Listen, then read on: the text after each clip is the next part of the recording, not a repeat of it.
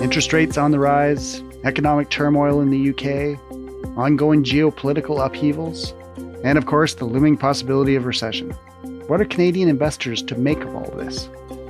Andy Nasr, Chief Investment Officer at Scotia Wealth Management, is back to explain the ups and downs of the last few weeks, how it's affected the markets, and maybe even find a silver lining.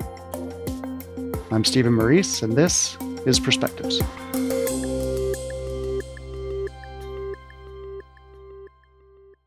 Andy, welcome back to the show. Always great to have you on. Uh, thanks for having me, Stephen. I made the joke, it's colder weather, colder markets. So I feel like our running joke when we talk to you is about your calmness. I think we even compared you to Yoda at one point. Is that what you are actually like, or do you just play a calm person when you go on podcasts? Ah, that's a good question. I guess it depends on how riled up I am, Stephen. Markets generally don't do that to me because um, there's a lot of irrational behavior that certainly exerts its influence on asset prices. And if you get too anxious or you get too jittery, you might miss it. So we want to make sure we're patient and we seize the opportunity, right? Right. Okay. Well, let's talk about what those markets are doing right now. We'll jump right in on that. We're recording this on Monday, and it seems like some of the markets are having at least a wee bit of a comeback after a pretty tumultuous spell. I don't know if that's a good word to describe it.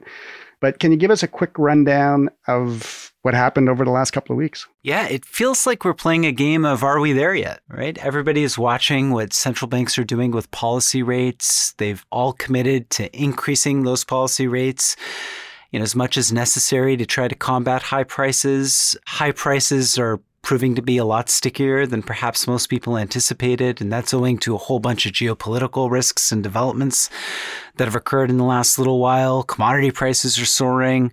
So it's all kinds of issues that make investors really uncomfortable and that don't provide a whole heck of a lot of visibility if you think of the next few quarters. But the most important thing investors can do is, and I keep saying this, have a plan.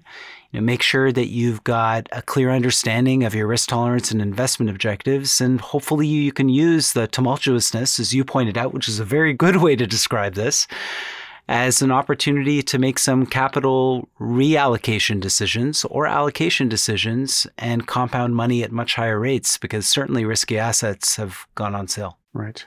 So let's look at some of those factors one by one that you mentioned, and we'll start with interest rates. As you said, the Fed in the U S has made it very clear that they're not done yet increasing rates. Bank of Canada has said more or less the same thing.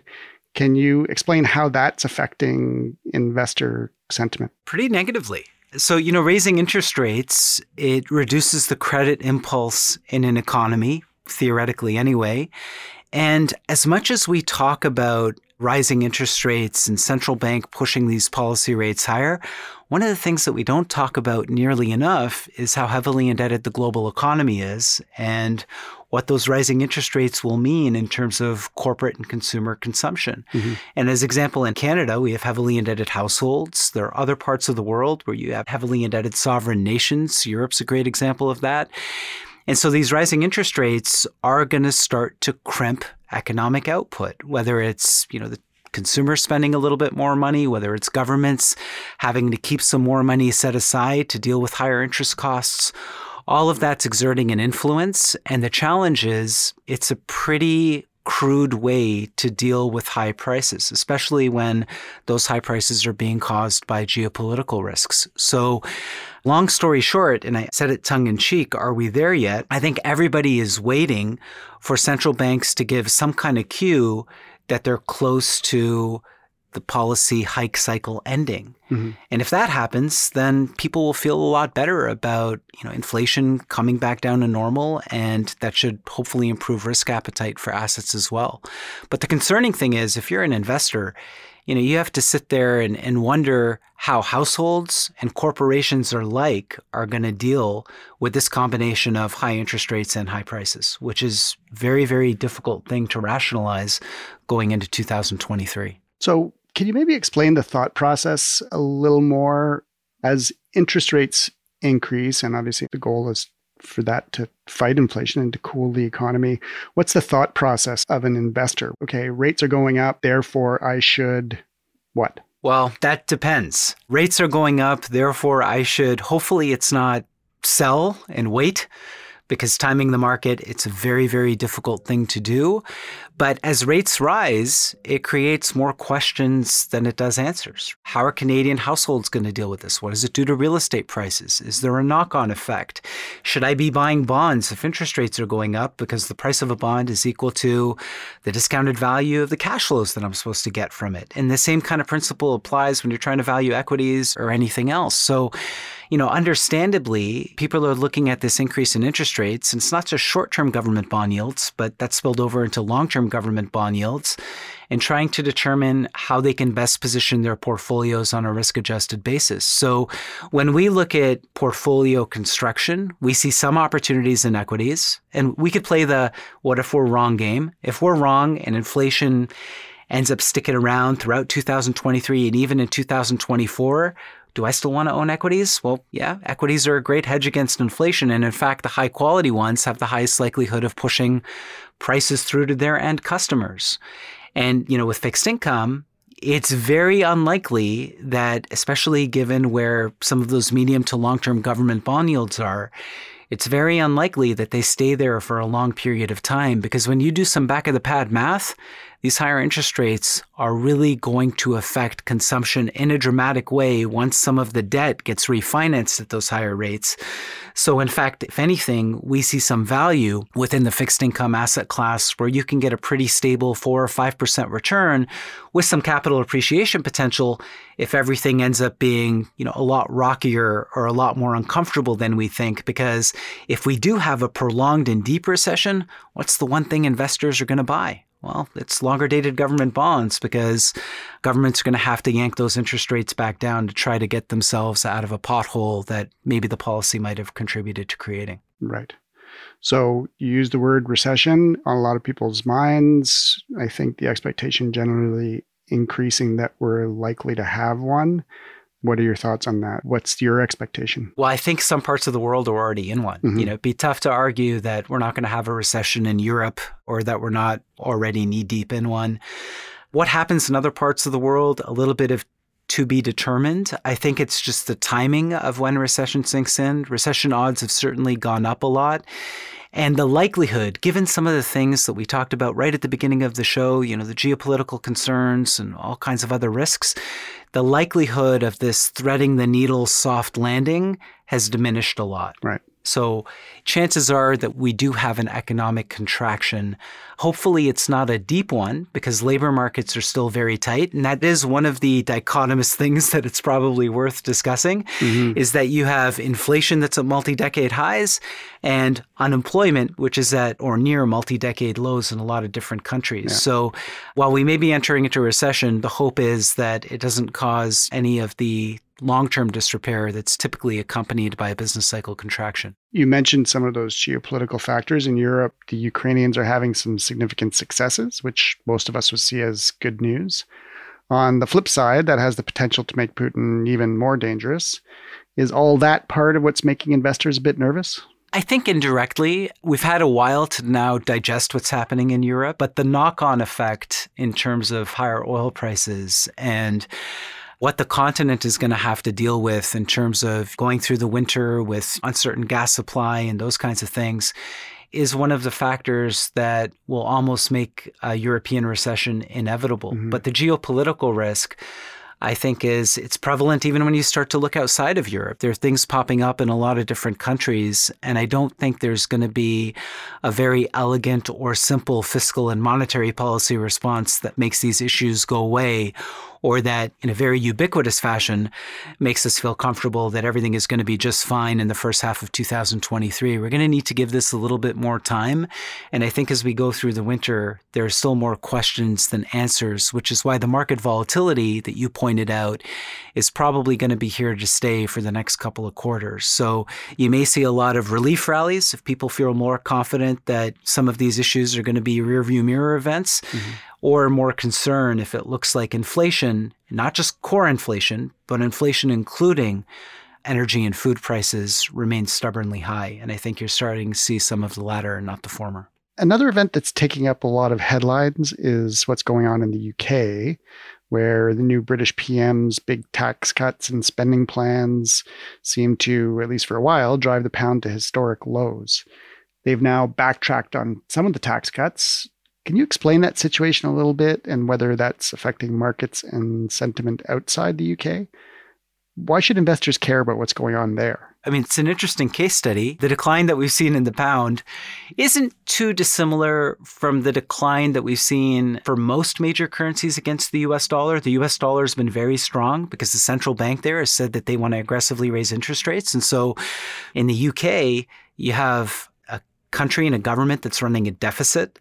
They just announced a deficit-financed or a debt-financed stimulus program that includes tax cuts. And you have some concerns about, you know, financial stability, and that's why there was also an announcement for some targeted short-term quantitative easing or asset purchases. So those three things in combination don't make a whole heck of a lot of sense. I mean, if you're going to announce stimulative fiscal policy when you've got very high inflation, one could deduce that that fiscal policy could result in perhaps more inflation. So mm-hmm. it's creating a little bit of confusion yeah. and a confidence crisis with respect to the policymakers there.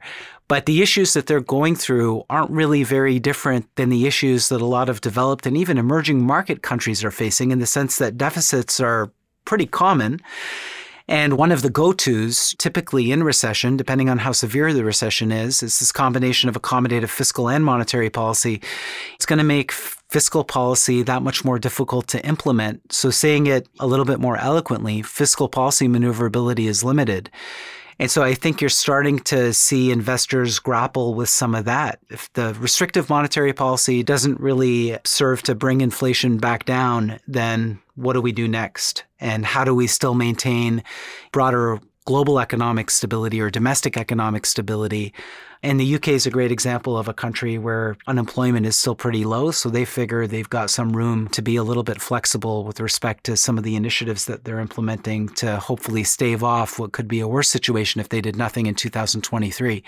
So I'm not sure how successful the measures that they've taken there are going to be, but suffice it to say, you may start to see more of this pop up in other regions, especially if you consider that as the U S continues to push interest rates up and that stronger U S dollar becomes more deeply entrenched in the mindset of economic participants, some central banks may be forced to increase interest rates alongside of that. Right.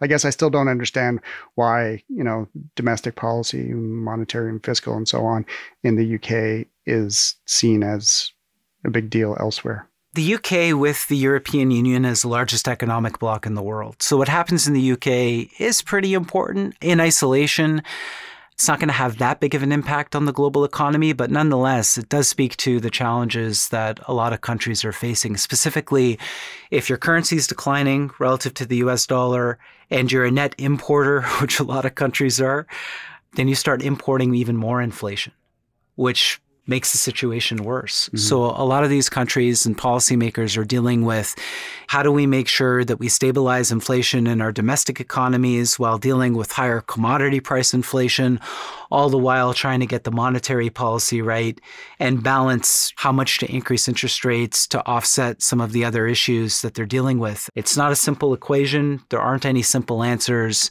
And the people that are setting the policy are the ones that arguably left it a little bit too loose throughout the pandemic and the days after the pandemic. And if it was too loose before, well, now they're playing a little bit of catch up and trying to tighten it awfully quickly to deal with some of the issues that we're dealing with worldwide. Right. Okay. After all that talk of volatility, let's see if we can end on some good news. Is there any silver lining here people can look out for? I think there's lots of silver linings. You know, whenever we have these conversations about markets and volatility, it never feels like a good time to put money to work, right? Mm-hmm. Things bounce up and down. You know, equities have sold off about twenty percent. Fixed income sold off about twenty percent. What do I do? How do I position portfolios? Those are natural questions to ask. But if you zoom out, right, and it's back to that are we there yet question. If you zoom out and you've got a longer term time horizon, this is just going to look like a blip. Right? The value of a high quality company shouldn't decline by thirty or forty percent in a month or two or even a quarter.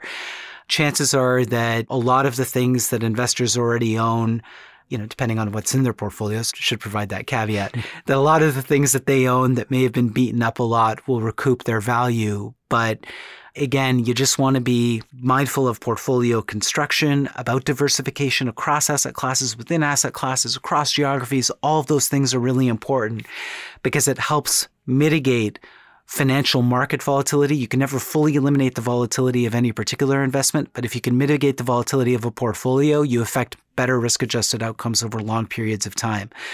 So the silver lining is that diversification, which I know it doesn't feel like is done a lot for people so far this year, it's going to start bearing fruit, or at least more fruit in twenty twenty-three than it did in twenty twenty-two. At least that's what we think anyway. Mm. Things will get better. They always do. We just need demand and supply to meet in the middle and reach some kind of equilibrium, because we're not there yet.